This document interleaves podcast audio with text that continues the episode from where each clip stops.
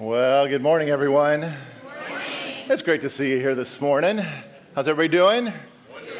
Getting used to the heat of the summer here. Fourth of July is coming up next week. Fantastic. Come on, it's already hot. Don't tell me. I'm actually coming up on my first year anniversary being here in the wonderful state of Texas. So, so you guys got to all tell me what goes on on the 4th of July around here, okay? So don't do it right now, but I, I want to know what happens around the 4th of July so I can figure out what all the fun things to do. We have friends and family that are coming in, and so I want to make sure I jump into what's going on here. All right, if you have your Bibles, turn with me to 1 Thessalonians chapter 5.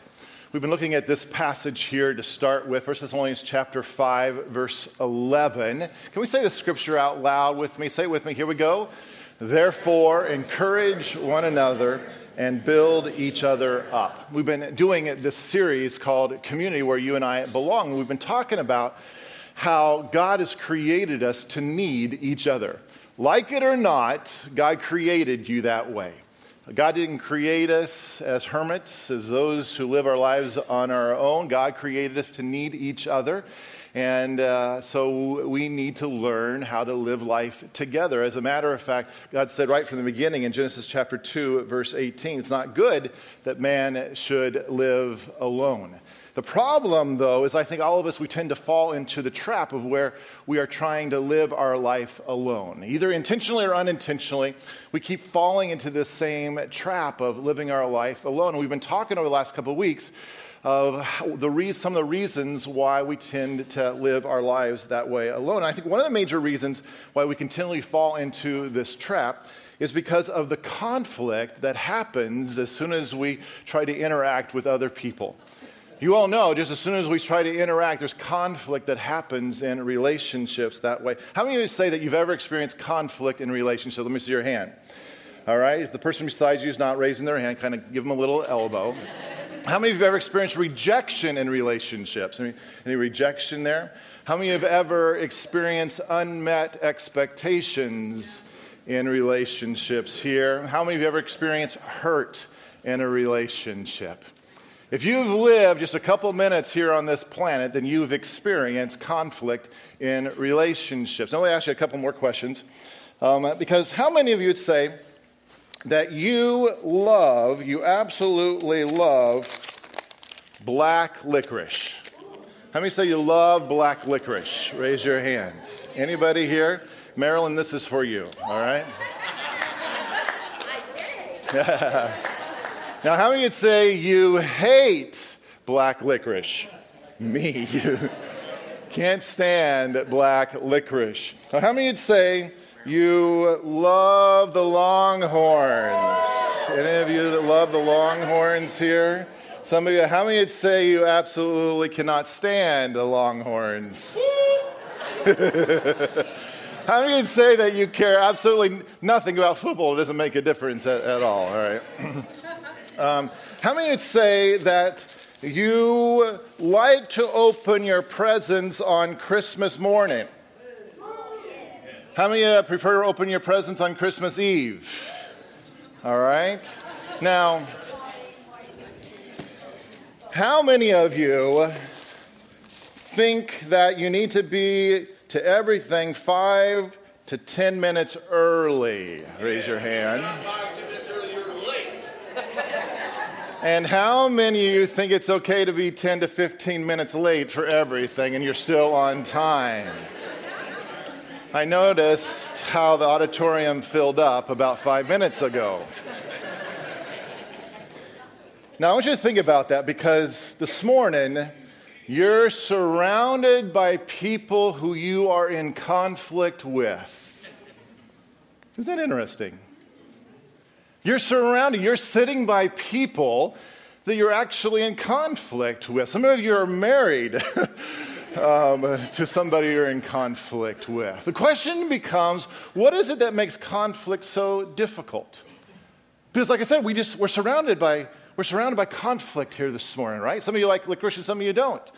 Some of you like longhorns and some of you don't. All, we're, const, we're constantly surrounded by conflict. So, what makes conflict so difficult? Look at this in James chapter 4, verse 1. It says, What is causing the quarrels and fights among you? Don't they come from the evil desires at war within you? You want what you don't have, so you scheme and kill to get it. You are jealous of what others have, but you can't get it. So you fight and wage war to take it away from them. Yet you don't have what you want because you don't ask God for it. And even when you ask, you don't get it because your motives are all wrong. You want only what will give you pleasure. Now, think of what the Apostle James is describing here because when my desires are different from your desires, and when I don't get what I want, that's when conflict arises and that's when life begins to get difficult very quickly. And so when there's differences, when there's misunderstandings, when there is unmet expectations, when there's poor communications, when there's hurt feelings, when there's pride, when there's jealousy, when there's selfishness, these things are going to cause conflict then in our relationships. This past Wednesday, we had a really interesting meeting with a couple different families and individuals who are really kind of struggling with this two families, two churches coming together.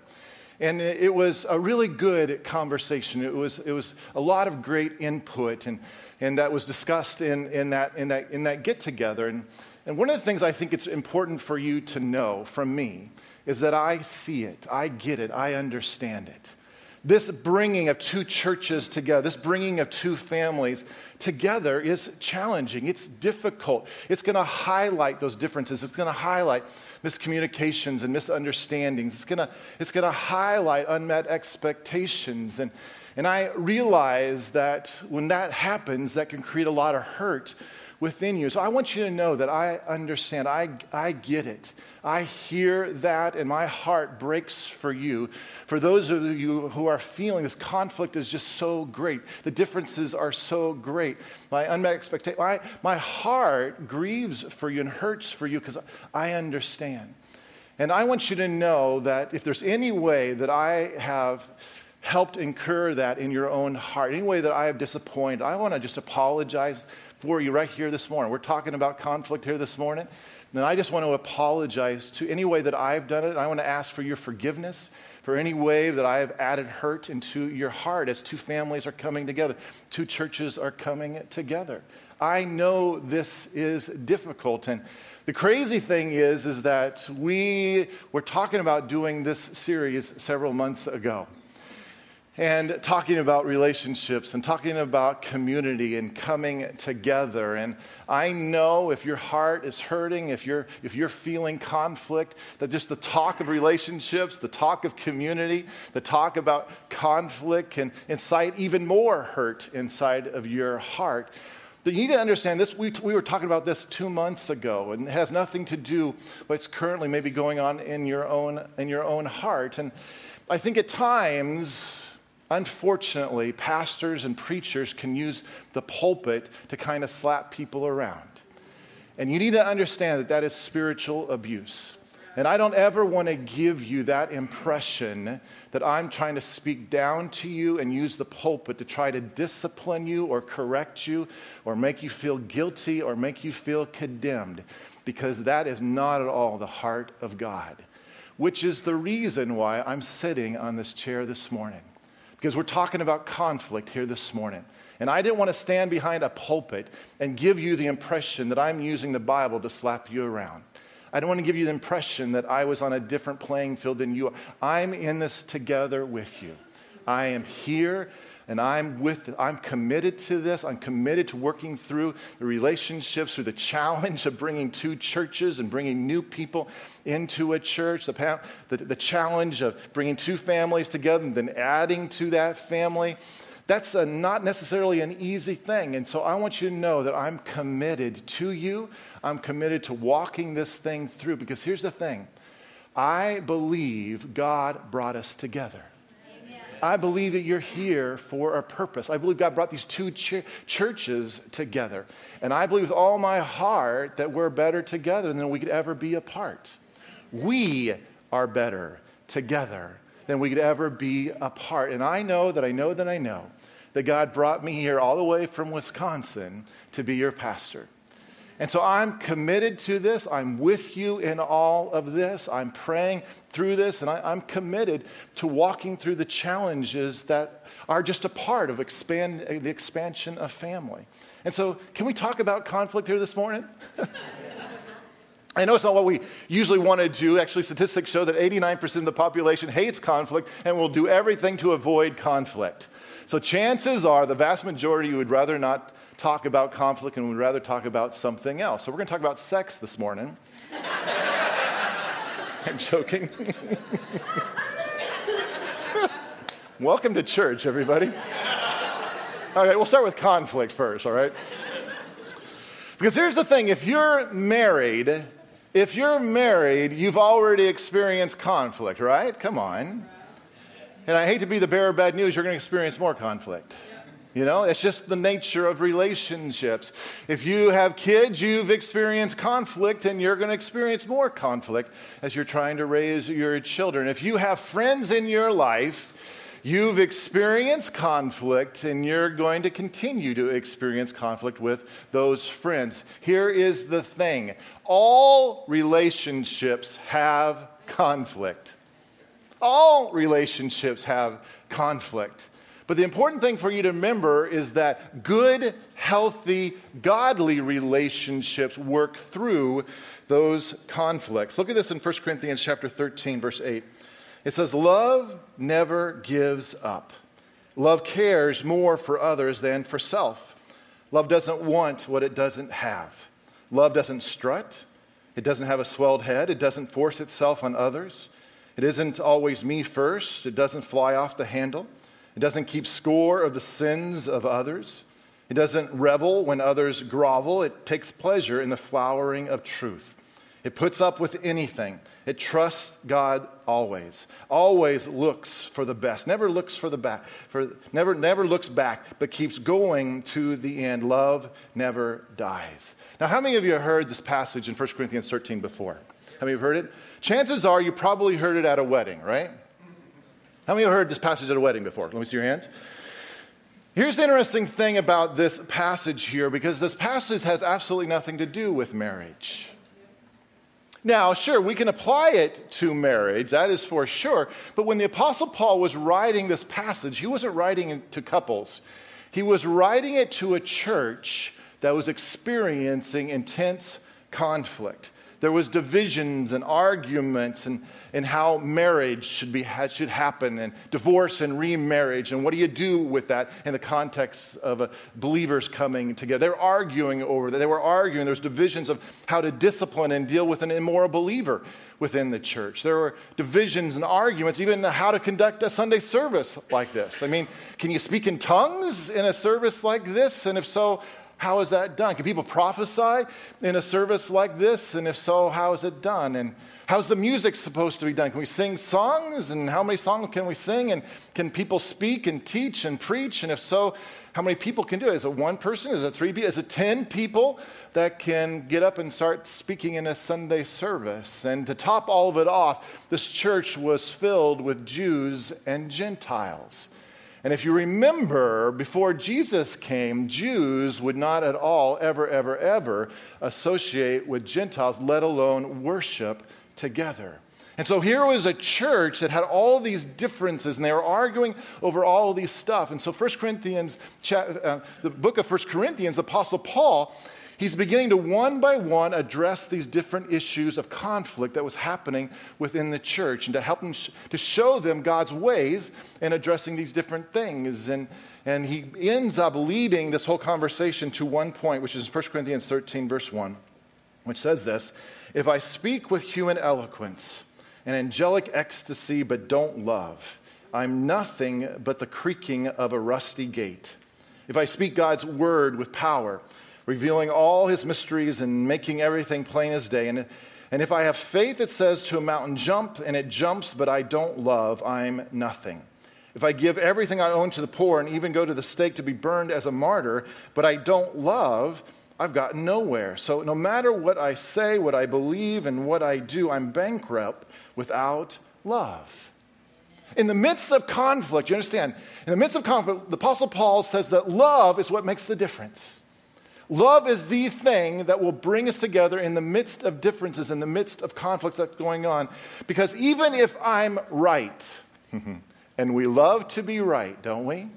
That's the essence of what a conflict is. I'm not getting my way, and I want things to be done this way. I'm not getting that. And so now there's conflict. But even when I'm right, if I do not love, I gain nothing. I gain nothing here. The problem, though, that I think in our culture today, our culture has stolen what love really means.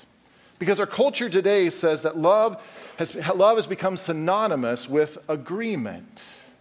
Think about that. Our culture today says that love, love is synonymous with agreement. So if you don't agree with me, then you don't really love me. And if I don't agree with you, you don't, I don't really love you. It's in, the, it's in the political and social landscape of our culture today. It's what you hear all the time. Love is equivalent to agreement. And if you don't love, if you don't agree with me, then you don't love me. But think about that.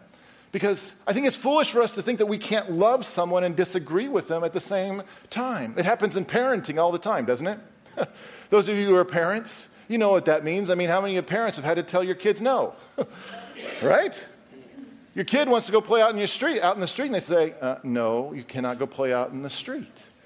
We do it all the time when it comes to marriage. We do it the same thing. We do it all the time when it comes to marriage. How many, of you, how many of you, those of you who are married, have had conflict in your marriage before? All right? We disagree in our marriage. We disagree with the one who you love the most. We still disagree. And with your, be- with your best friends, we do the same thing. As a matter of fact, it's your best friends who you've been able to disagree with, fight against each other, wrestle with something, work it out, and then you love them even more. Those are your best friends, are the ones that you've been able to work through conflict over time. See, love and disagreement are not automatically opposites. They're actually, if you think about it, they're kind of dancing partners. Because the reality is, if you really love someone, then you're going to help them see things from a different perspective. You're going to help them see things through their anger and through their hurt, through their prejudice, through their biases. You're going to help them see things from a different perspective. Proverbs 27, verse 6 says, Wounds from a friend can be trusted, but an enemy multiplies kisses. Think about that. Wounds from a friend can be trusted. Someone once said that if your enemy is the first one to point out your flaws, then you don't really have any good friends. If your enemies are the ones that point out your flaws, you really don't have any really good friends. And so the reality is, if you love someone, then you're going to help them see things from a different perspective. And so one of the problems that we have to contend with when we're in relationship, whether it's marriage or parenting or friends or in a church context, one of the things that we have to fight against and address is that love has become synonymous with agreement, and that's just not true. But another problem that we have to contend with in our culture is that the D word has become an option to deal with conflict. You know what I'm talking about? The D word is divorce. Our culture is surrounded by divorce. And I'm not just talking in the nature of marriage. Yes, it's so strong. Two thirds of first marriages end in divorce. Those are statistics that are in our culture. Divorce is, is running rampant in marriage, but it's gotten into how we address conflicts in, in our lives and in our relationships. We have this out.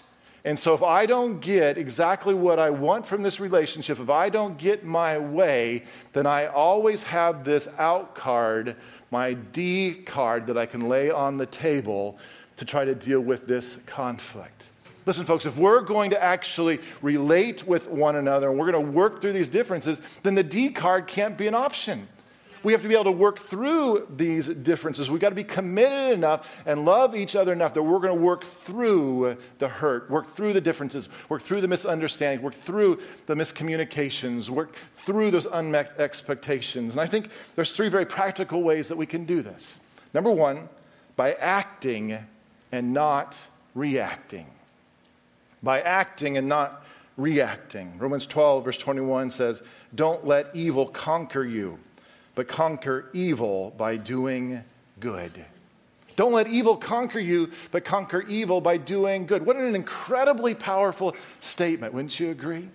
But here's the thing I think most of us, we do the exact opposite. When we get hurt, when we're not getting our way, we get defensive. And as a result, we react in hostility. In Proverbs 15, verse 18, it says, A hot tempered man stirs up dissension. See, when we react, we're just adding fuel to the fire. But look at the end of the verse.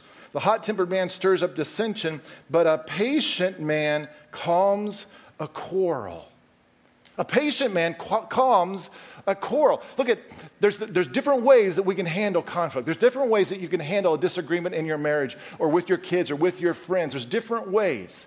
And here's the thing that's so important for us to understand God does not give me the freedom to respond in sin just because you re- react, you respond out of sin. God does not give me the permission to act in hostility just because you are hostile towards me. God does not give me the permission to respond out of rage and anger just because you come at me with rage and anger. As a matter of fact, when I do the right thing, when I act instead of react, and when I do this in the power of the Holy Spirit, no matter what the other person does, it actually settles the atmosphere of the disagreement. It brings emotions down. So we're not just reacting, we're acting. And then a second way that we can work through the differences and misunderstandings and unmet expectations is number two, by talking and not walking. By talking and not walking. Ephesians 4 Verse 26 and 27 says, And don't sin by letting anger control you. Don't let the sun go down while you are still angry, for anger gives a foothold to the devil. Now, look what the Apostle Paul's describing here because he says, Anytime we refuse to talk, anytime we allow anger to reside in our life and in the midst of those conversations, and we allow anger to rule there. Anytime we do that, we're actually inviting the devil into our lives and into this situation. We're giving the devil a foothold. How many of you have heard that verse before? Don't let the sun go down on your anger. How many of you have heard that before? I remember in Courtney and I's first year of marriage, and I have no idea what the issue was, but we had some sort of big, all out disagreement, some sort of conflict that lasted through the day and into the night. I don't remember what it was. All I remember was I was right and she was wrong. and I remembered the hostility of my emotions. You know, you, we know that feeling, right? You know, that hurt and that anger that just is, re, is residing there. And I remember going to bed, lying on our beds, and we were at the furthest edges of our bed, as far away as we could get from each other. And all of a sudden, this thought came into my head. It's our first year of marriage. You're setting a precedent. And I was thinking, you know what? The Bible says don't let your sun go down on your anger. This right now, we're setting a precedent for the rest of our marriage? Are we going to allow this thing to continue to fester overnight? Or, Russ, are you going to do something even though you think you're right? The problem was, is I couldn't get my mouth to speak. I was paralyzed and I'm still fuming with anger. My whole body was still enraged by what was going on. Even though my head was saying and my spirit was saying, Russ, you need to do something. You need to ask for forgiveness. I couldn't get anything to move except for my little pinky. Craziest thing. I, I couldn't get anything else to move, but my little pinky I had control over. And so I started moving my pinky across the bed. I'm not joking. This is and pretty soon, my pinky found Courtney. And when my pinky finally touched her, everything just, it just released from me. Then my mouth could talk. And I could ask for forgiveness. When we don't do that, folks, when we don't, if when we allow anger to reside in us, when we refuse to talk, and instead, we just we bottle it up. In essence, we walk away from it without it being resolved. We're giving an entry point for the devil to play havoc in those relationships. We've got to be committed enough. We've got to love each other enough to work through the differences. The D word cannot be an option on the table. That's not a card you can play. And if that's a card that's in your back pocket, I'd encourage you to rip it up, tear it up, throw it in the fire, and never, ever, ever see it or use it again. Because let me tell you, God's grace is with you to walk through. God's grace is always there to walk you through those issues, those, those differences, those disagreements, those hurt that you're going through. And then here's a third way that we can work through those issues, and that's by focusing on the good and not the bad. By focusing on the good and not the bad. Philippians chapter 4, verse 8 says, And now, dear brothers and sisters, one final thing. Fix your thoughts on what is true and honorable and right and pure and lovely and admirable. Think about things that are excellent and worthy of praise. Here's the thing that we need to get through our thick skulls, and that is this. Every person in your life, every single person in your life has good things that they do, and they have bad things that they do. Even you. Every single person in your life has good things that they do and they have bad things they do. That's the reality. So the question is going to be what are you going to put your focus on? What are you going to put your focus on? There was an interesting interview several years ago um, with Billy Graham's wife, Ruth. And in this interview, they were asking her about all the time that her husband spent on the road. He would spend like 17 weeks on the road. And I think the reporter was trying to incite something and stir something up within her. And, so they were asking questions like Did you ever resent his schedule? Did you ever get tired of him being on the road? I want you to listen to her response. She said this Five months of the year with Billy Graham is better than 12 months with any other man. Isn't that interesting? Of all the things she could focus on, but look at what she did. She focused on the five months that she had with him versus the seven months that she didn't have with him. We have a choice, folks. You have a choice of what you're going to put your focus on. You have a choice to put your focus on the many great things going on in that person's life, or you can put your focus on the few bad things that are happening in that person's life. We have a choice. And that's why, no matter what else is happening in culture, no matter what culture is telling you, no matter what your emotions or the family environment that you grew up in, we need to allow God to reform in us what love truly is. We need to let God define it to us, not what you've experienced or what culture says. We need to actually allow God to define. So look at this in, again, 1 Corinthians 13, and see how God defines love. He says, Love never gives up. We could stop right there, couldn't we? Love never gives up. It's not love sometimes gives up. Love gives up in certain situations. No, what does it say? Love what? Never. Love never gives up. That's the nature of love. Love cares more for others than for self. Ouch. That one should hurt, doesn't it? That one should hurt.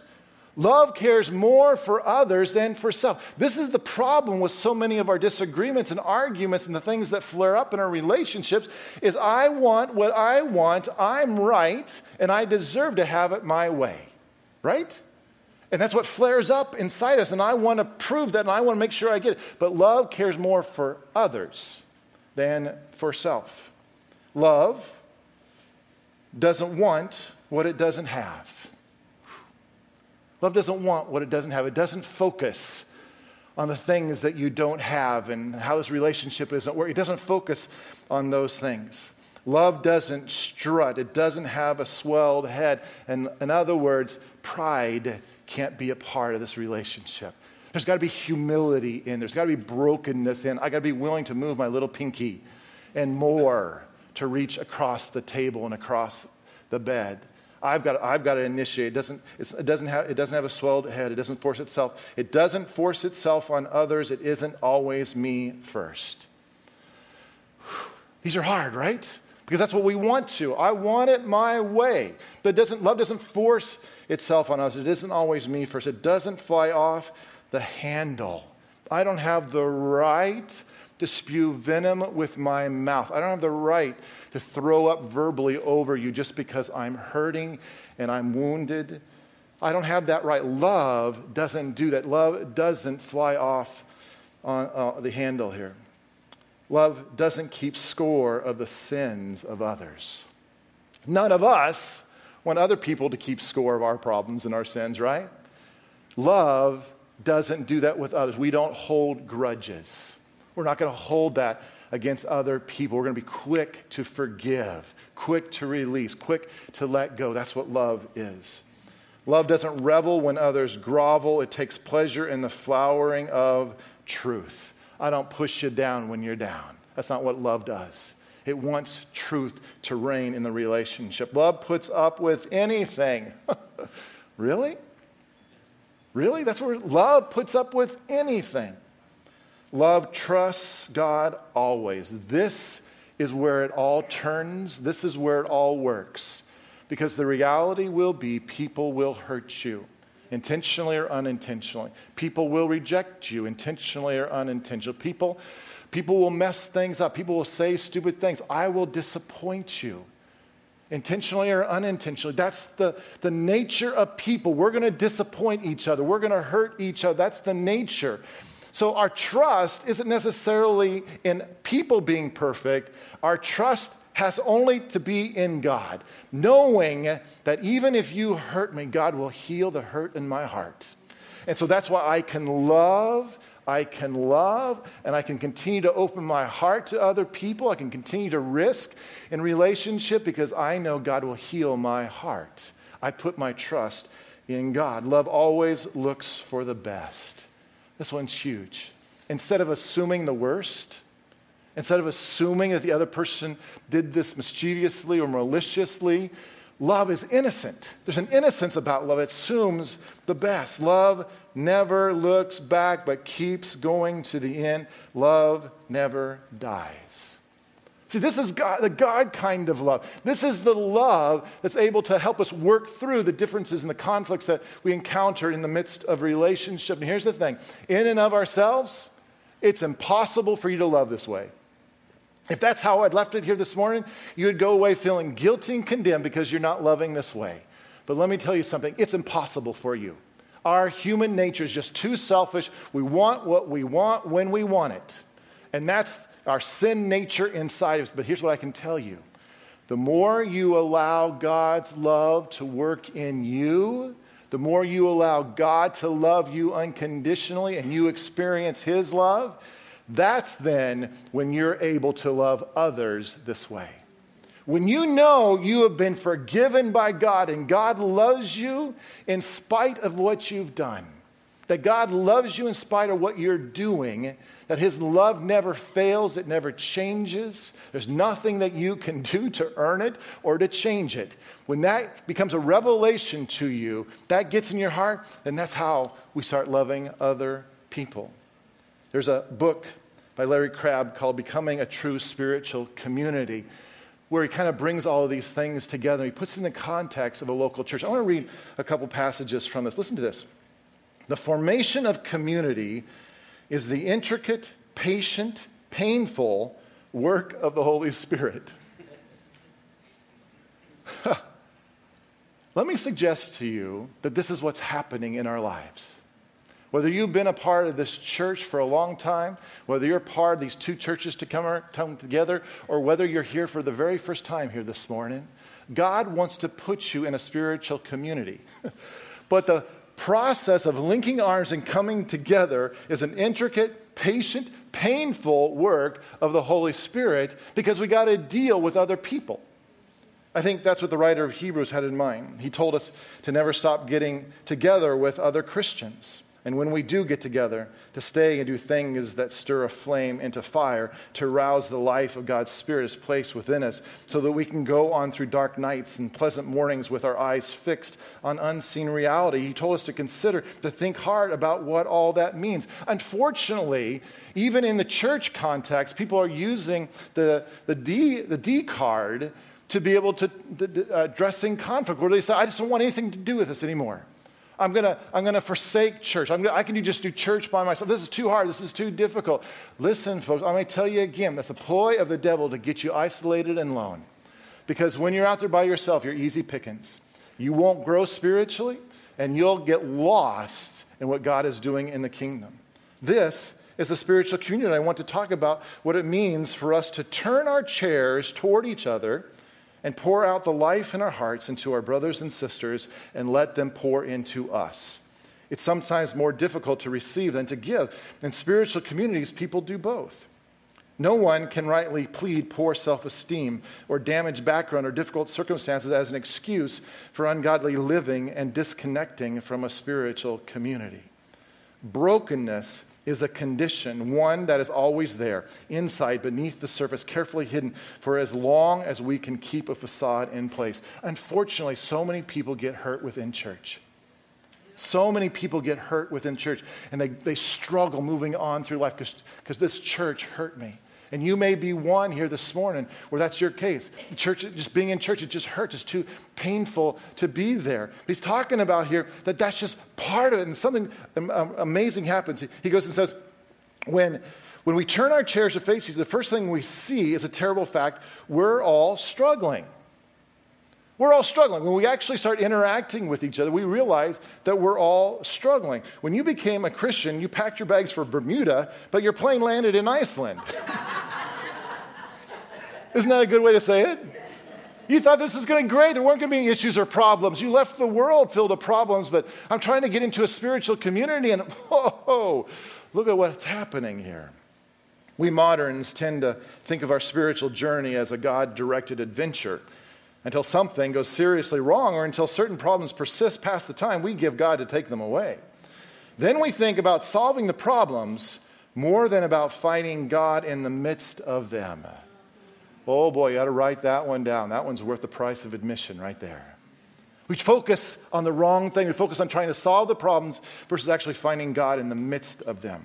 Many voices in the church, perhaps most of them, speak to that desire. Here's what to do. Here's the seminar to attend. Here's the counselor to see. Here's the principles to follow. Here are the rules to keep. Here are the biblically exegeted promises to claim. Only a few voices direct us to worship or call us to a new level of trust. Only a few invite us to experience spiritual conversations in a spiritual community. We need to dive into the unmanageable, messy world of relationships to admit our failure, to identify our tensions, to explore our shortcomings. We need to become the answer to our Lord's prayer that we become one the way He and the Father are one. With conviction, I speak of a spiritual community as a gathering of people who experience a kind of togetherness that only the Holy Spirit makes possible, who move in good directions and want to because the Spirit is at work.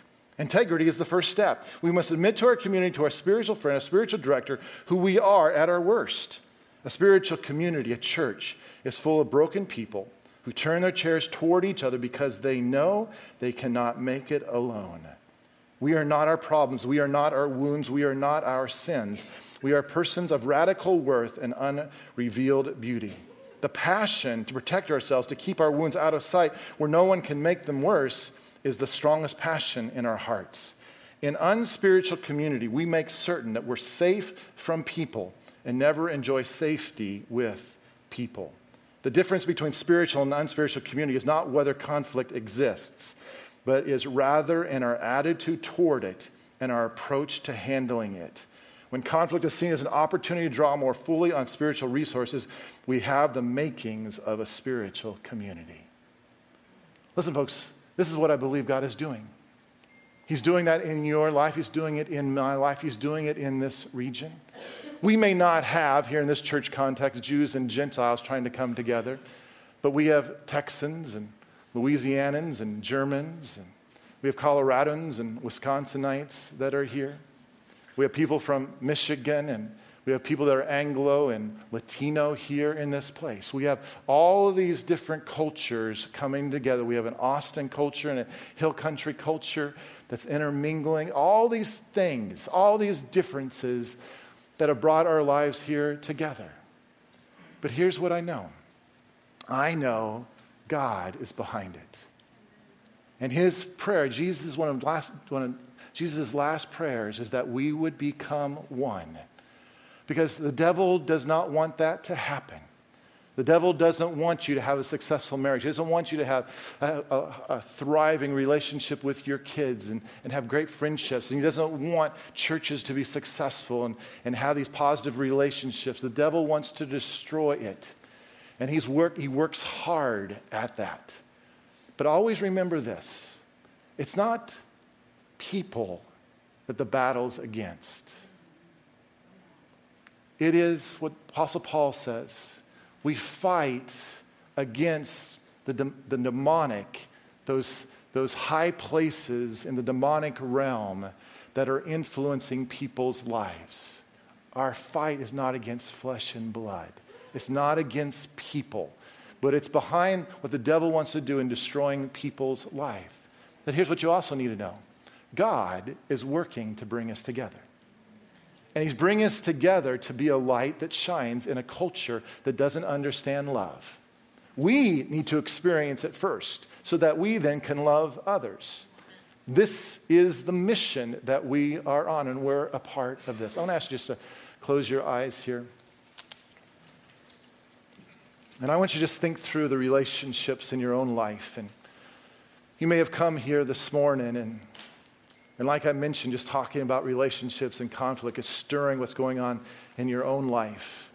Maybe your friendships, things that are happening with the people that are around you, those people that you thought were friends. Maybe it's happening in your own marriage. Maybe it's happening with your kids or with your parents. Maybe it's happening within the church context. But I want you to, right here and right now, remember what all of this is about. And in the midst of disagreements, in the midst of disappointments, in the midst of unmet expectations, in the midst of hurt and, and all that's happening in those relationships, we have a choice. You have a choice. You can either allow anger and hurt to reside there, and you hold on to your right to be right and your right to have it your own way.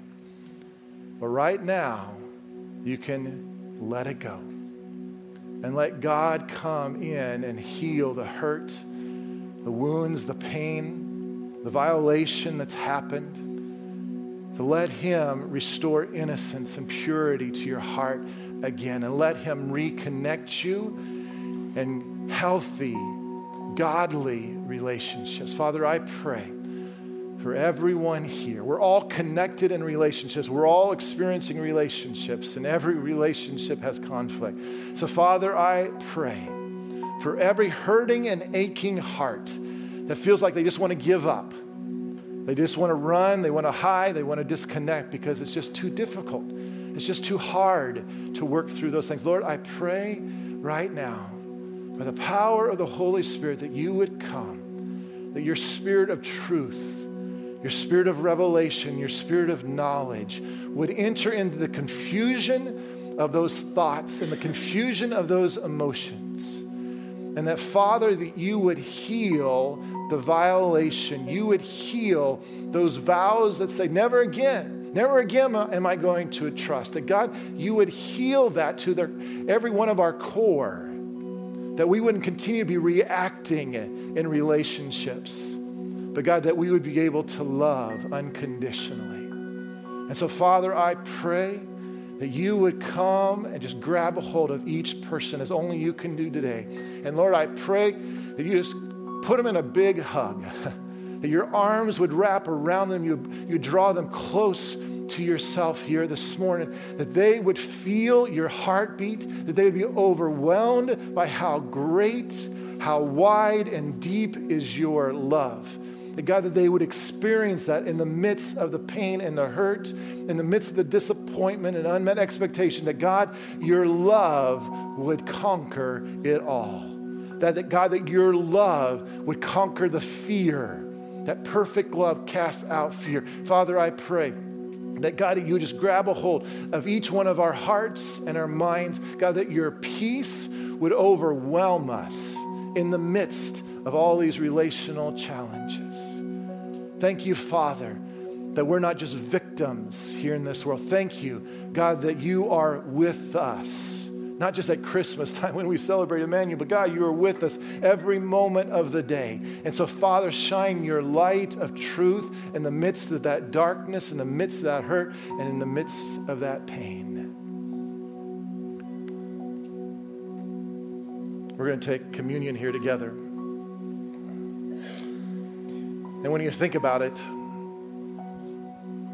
in all of our differences, and all the differences that can happen even in a local church setting, one thing that we can come behind is just who Jesus is.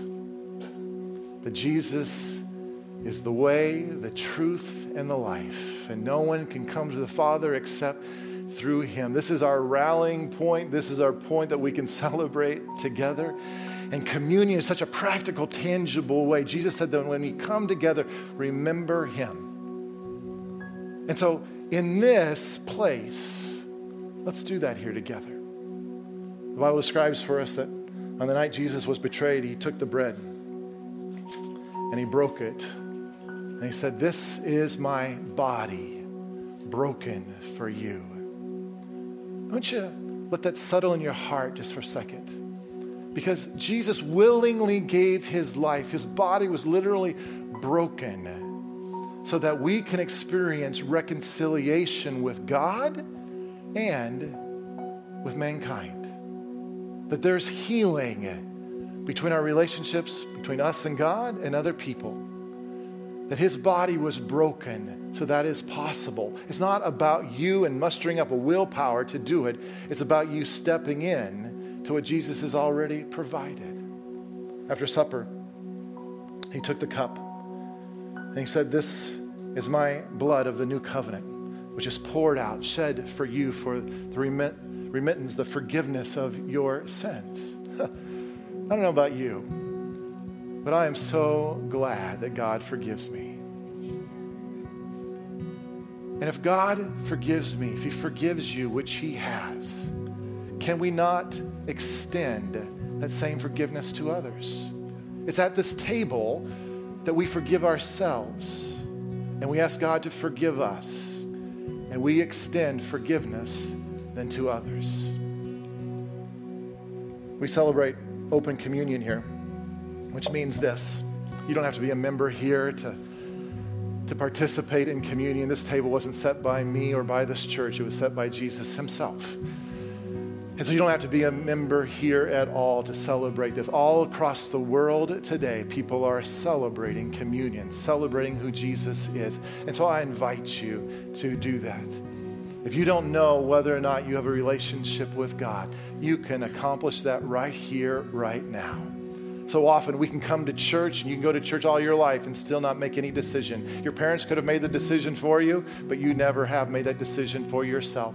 The Bible says that we'll just confess with our mouth that Jesus is Lord and believe in our heart God raised him from the dead. In other words, I believe that Jesus is who he says he is. And I invite him into my life to rule, to reign, to lead me. I let go of control and I give him control. When we do that, the Bible says that He's faithful and just to forgive us our sins, and that all who call upon the name of the Lord shall be saved. You can do that right here and right now, right where you are. And then when you come and take communion, this becomes a celebration of that very fact. There's a station in front of each of these two sections.